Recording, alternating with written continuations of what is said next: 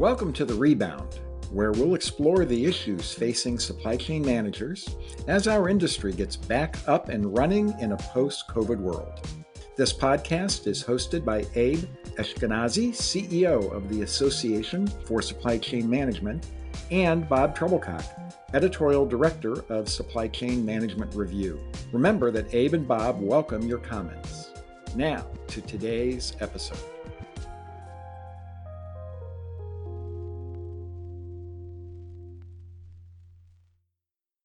Hello, and welcome to today's episode of The Rebound. It's time to pay attention to urban logistics.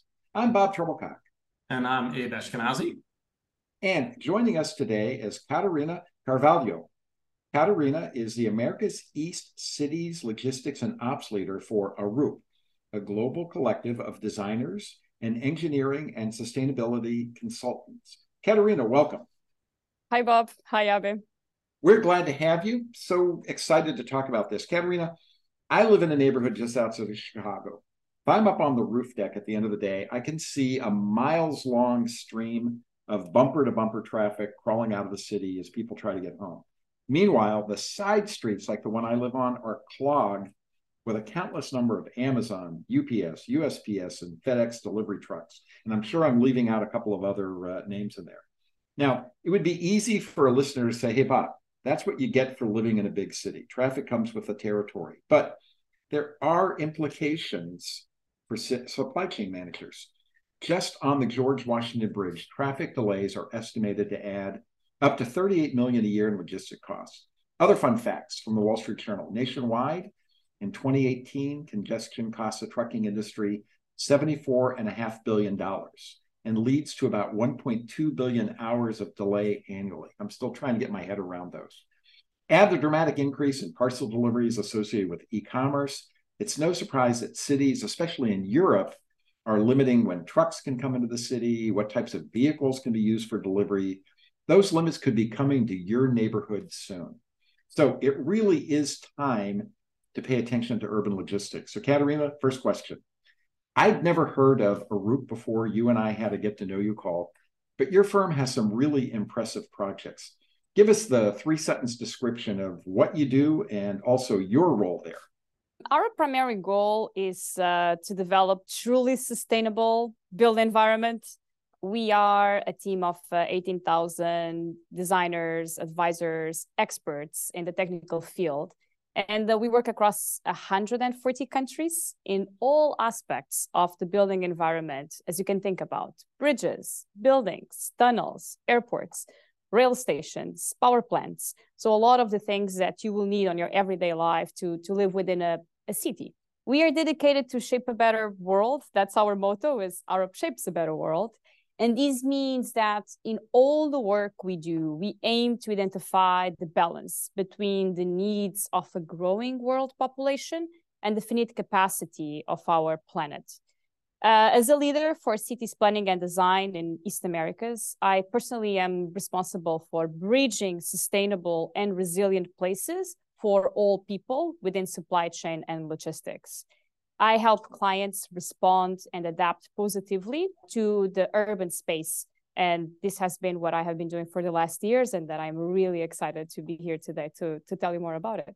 Catarina, let me follow up on your point here about people in the mega cities that you're just describing here and the population movement.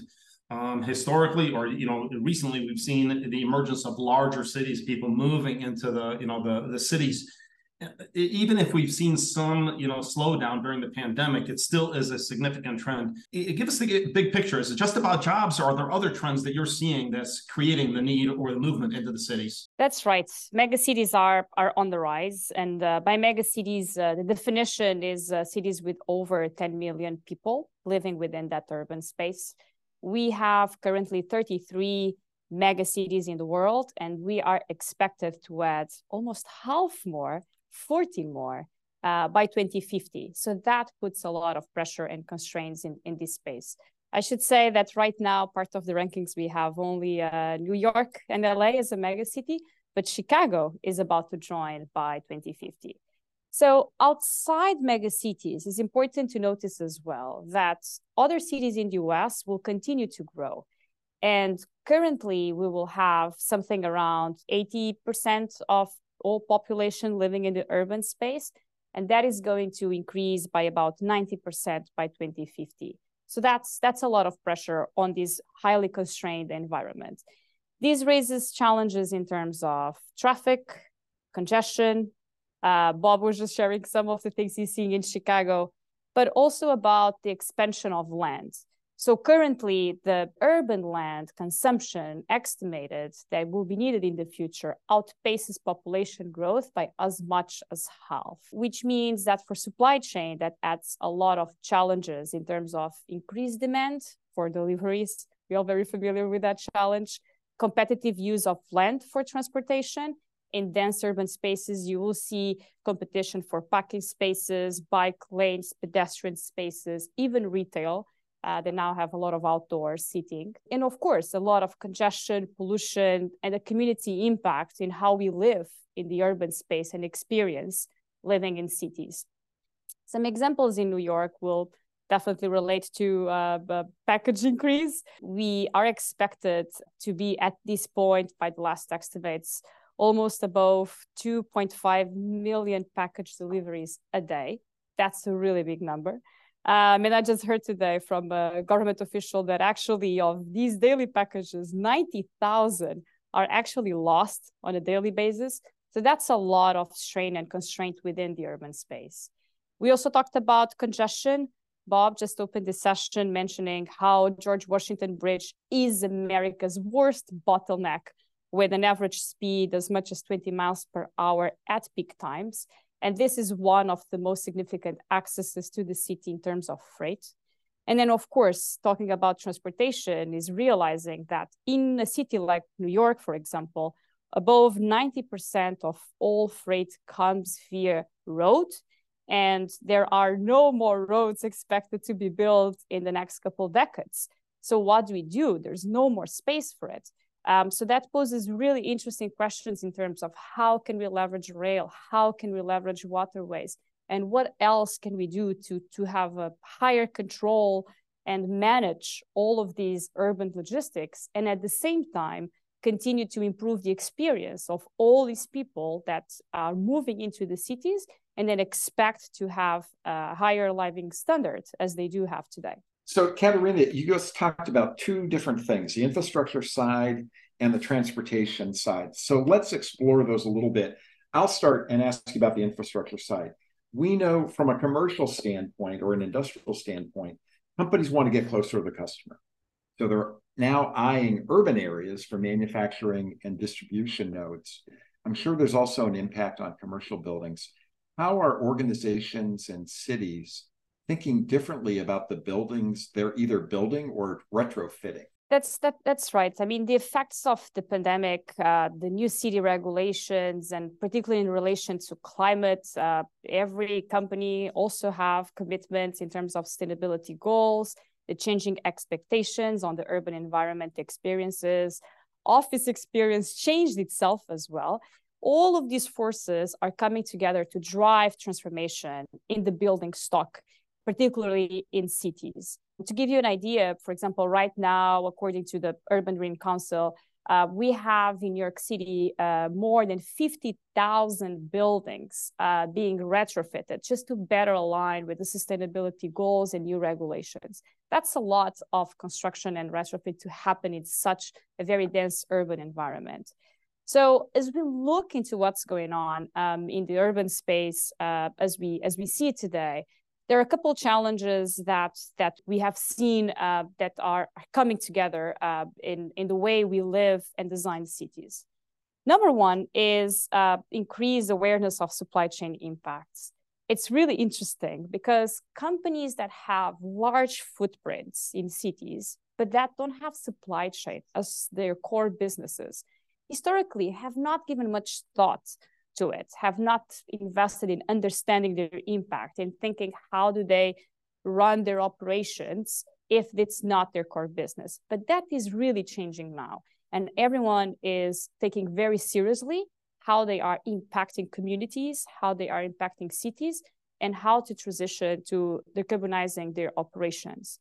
So that's one of the things that we are seeing that we have never seen before. And this is one of the reasons why Arup actually uh, came to have uh, as a service uh, my own team, right? We now offer logistics to the urban space because people care about it, even if they're not in the core business of supply chain. The second thing we are seeing is for the first time, or let's say not the first time, but we have seen now more and more that operational considerations are coming across in how we prepare designs for buildings. In the past, it was very much something like as a second thought. And right now, clients are much more engaged in discussing operational models of their future buildings. How is it going to be used? And that allows us to design spaces at Arup that enable goods to flow quicker, safer, with less handling, with you know reduced packaging, with less material use, and making sure that inside the building we optimize that experience as much as we can for also who will be managing uh, the facilities at the building level. So that's the second trend that we're seeing, a lot of more focus in operations. The third one um, and this one is something that I'm fascinated about and that I have done a lot of work on. Uh, it's a topic uh, that uh, is very dear to my heart. Is actually urban consolidation centers. We are seeing a tremendous increase in demand for feasibility studies across all sorts of industries, from aviation to rail to tech to education to healthcare all sorts of industries are now thinking if they have a large footprint in cities, should they be consolidating deliveries outside the city? And that is a concept and that is a thinking that is really relevant to help decarbonize the last mile. Consolidation centers enable a high level of serviceability, alleviate community impacts, help organizations deliver further the sustainability goals, foster stronger relationships with communities as they generally are outside the city centers and allowed to have an impact in communities that don't have access to downtowns or not as often, reduce truck traffic, reduce, of course, the, the obstructive curbside, minimize impact for pedestrians, for cyclists. So in essence, distribution centers that are meant to serve consolidation in the urban environment can really pave the way to more sustainable and resilient supply chains and that is one of the trends we have seen on the rise that people are considering and willing to make an investment in those types of facilities to actually improve how they are impacting the communities and the cities themselves. And then the last one, and it's something that is emerging. Um, there's a lot of conversations. There's a couple examples in situations which we have worked with clients on implementing some of this. Um, is around circular economy concepts. So we have worked, for example, on feasibility studies for uh, technologies around waste management, around buildings. So for example, with a technology like aerobic digester, you can actually process organic waste in ways that the output of that technology is actually green energy. So you can actually use that energy in your building, but also compost that can actually be used as a fertilizer and, and be donated to local communities and agriculture to further produce food that will eventually be bought by buildings and part of the amenities for the employees. So we're seeing like interesting examples of circular thinking and how to leverage some of these resources in mixed use commercial buildings and kind of put them to use and, and apply some of these. I would say these are in a nutshell most of like the significant changes in what we're seeing in the commercial space that are emerging in the city environment. Catarina, let's dig in a little bit more on the transportation side. Uh, you referenced uh, last mile delivery, you know, the, the development of, you know, the distribution centers. And, you know, we can't forget consumer expectations and their desire to have everything now. Uh, what are cities doing to alleviate the congestion that's being driven by these last mile deliveries, as well as the impact on supply chains? you just referenced not a lot of organizations pay attention to their supply chains at the end. What are we doing in that regard? It's a really good question because I think uh, as we think about the problem in the urban environment for these last mile deliveries, it's not going to be a one size fits all solution. It will always be a blend of different programs and different incentives and sometimes even uh, some regulation uh, from from cities to kind of have a little bit more control around the transportation freight that comes into the, the urban environment. I'll give you some examples of some of the things we are seeing. So number one is uh, off delivery, uh, off hour delivery programs. So we are seeing incentives and we are seeing clients as well studying possibilities of using lockers and cages and other ways to actually receive their goods without needing to do those deliveries during the peak hours at a city environment. That's one of the programs we're seeing.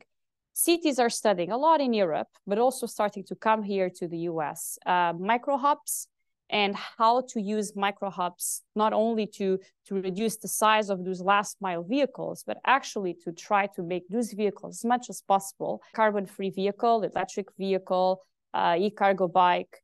So we we have seen that this is one of the hot topics in the city environments is how do you deliver that last mile and of course there are as well uh, options that are uh, not necessarily going to use the road space so we think uh, uh, companies like amazon and uh, walmart that have announced like significant investments in trying to study for example drones. We have seen actually New York City piloting something like that uh, with Port Authority across the, the Hudson River.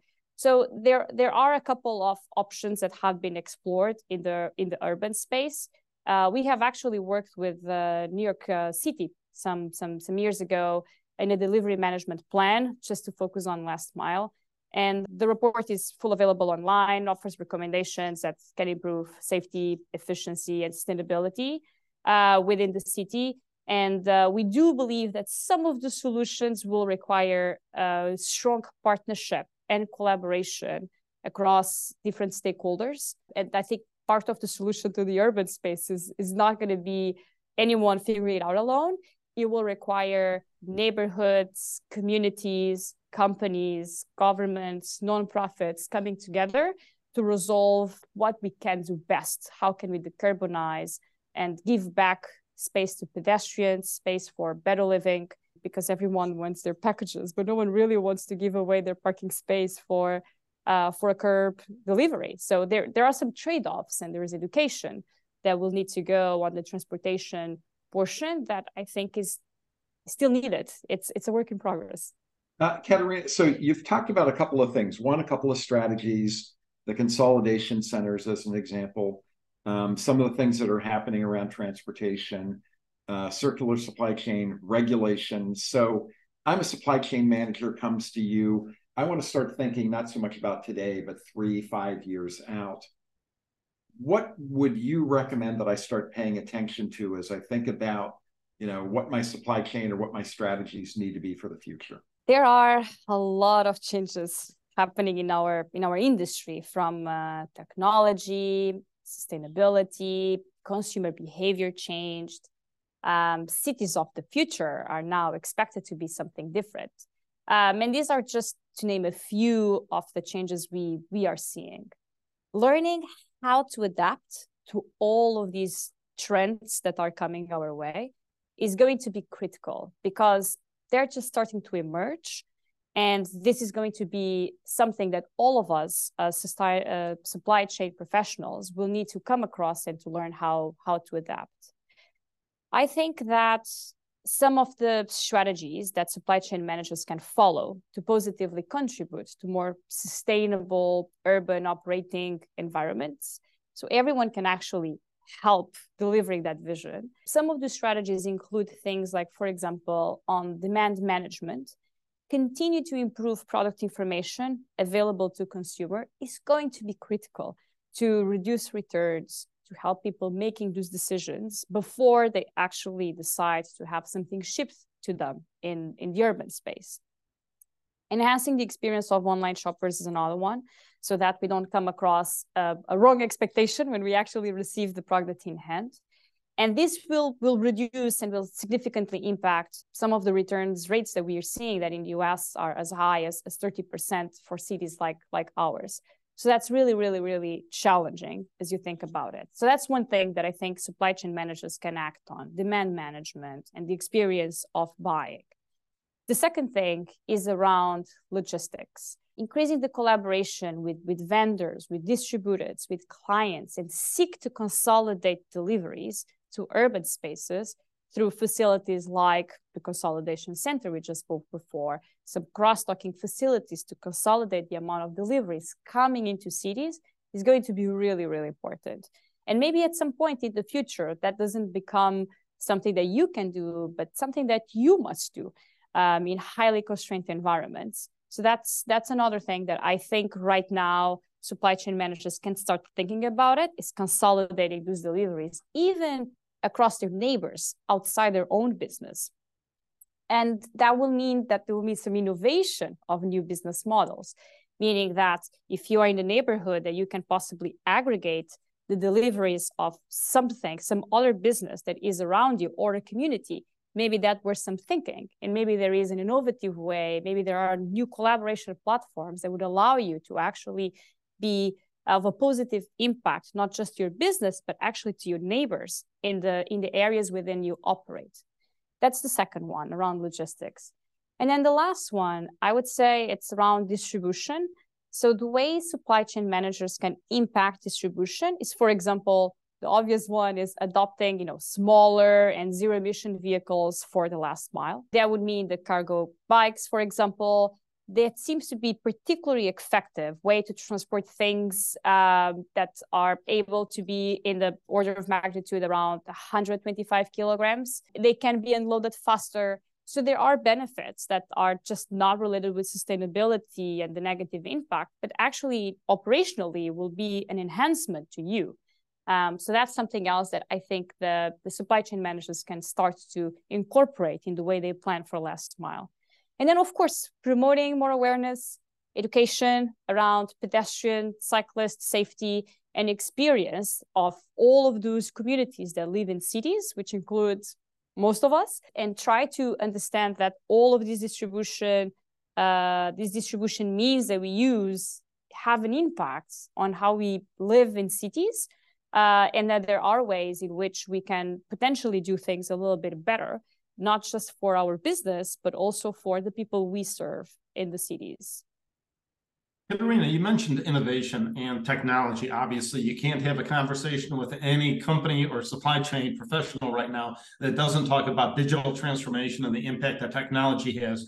Uh, for instance, one of your colleagues just did a, interview with the Wall Street Journal where there was a discussion around autonomous vehicles.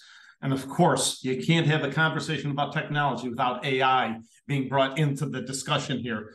From your perspective, where does technology fit within the discussion that we're, you know, on this topic here?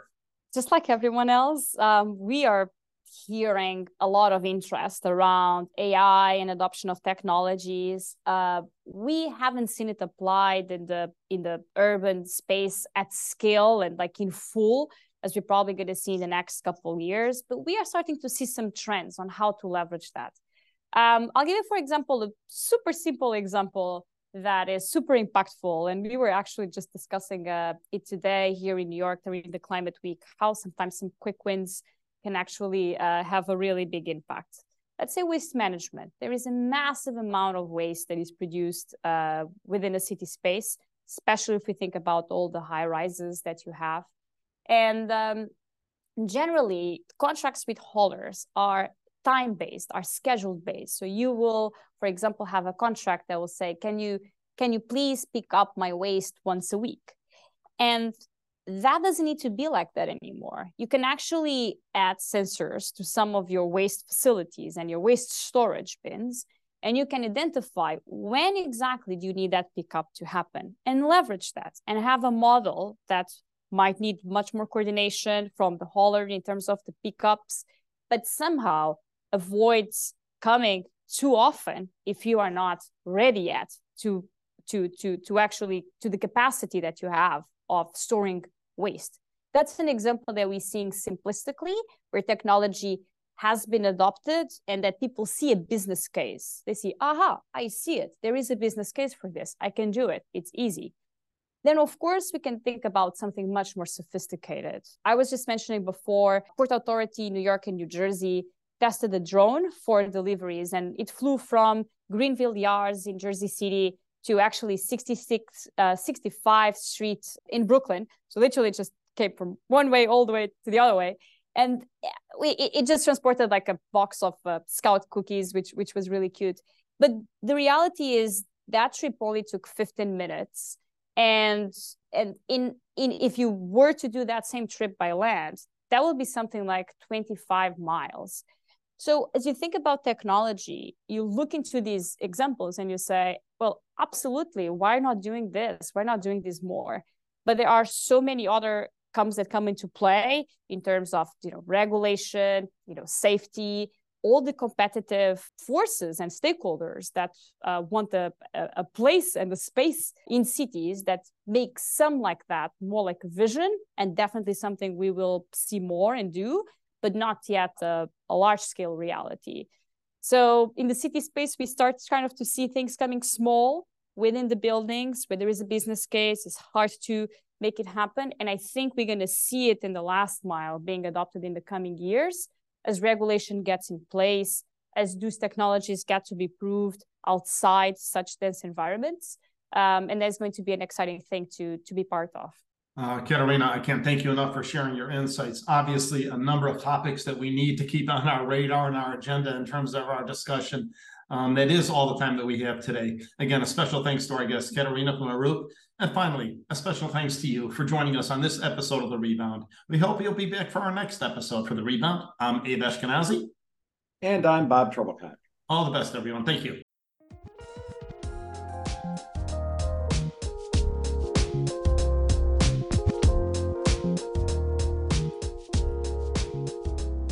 The Rebound is a joint production of the Association for Supply Chain Management and Supply Chain Management Review. For more information, be sure to visit ascm.org and scmr.com. We hope you'll join us again.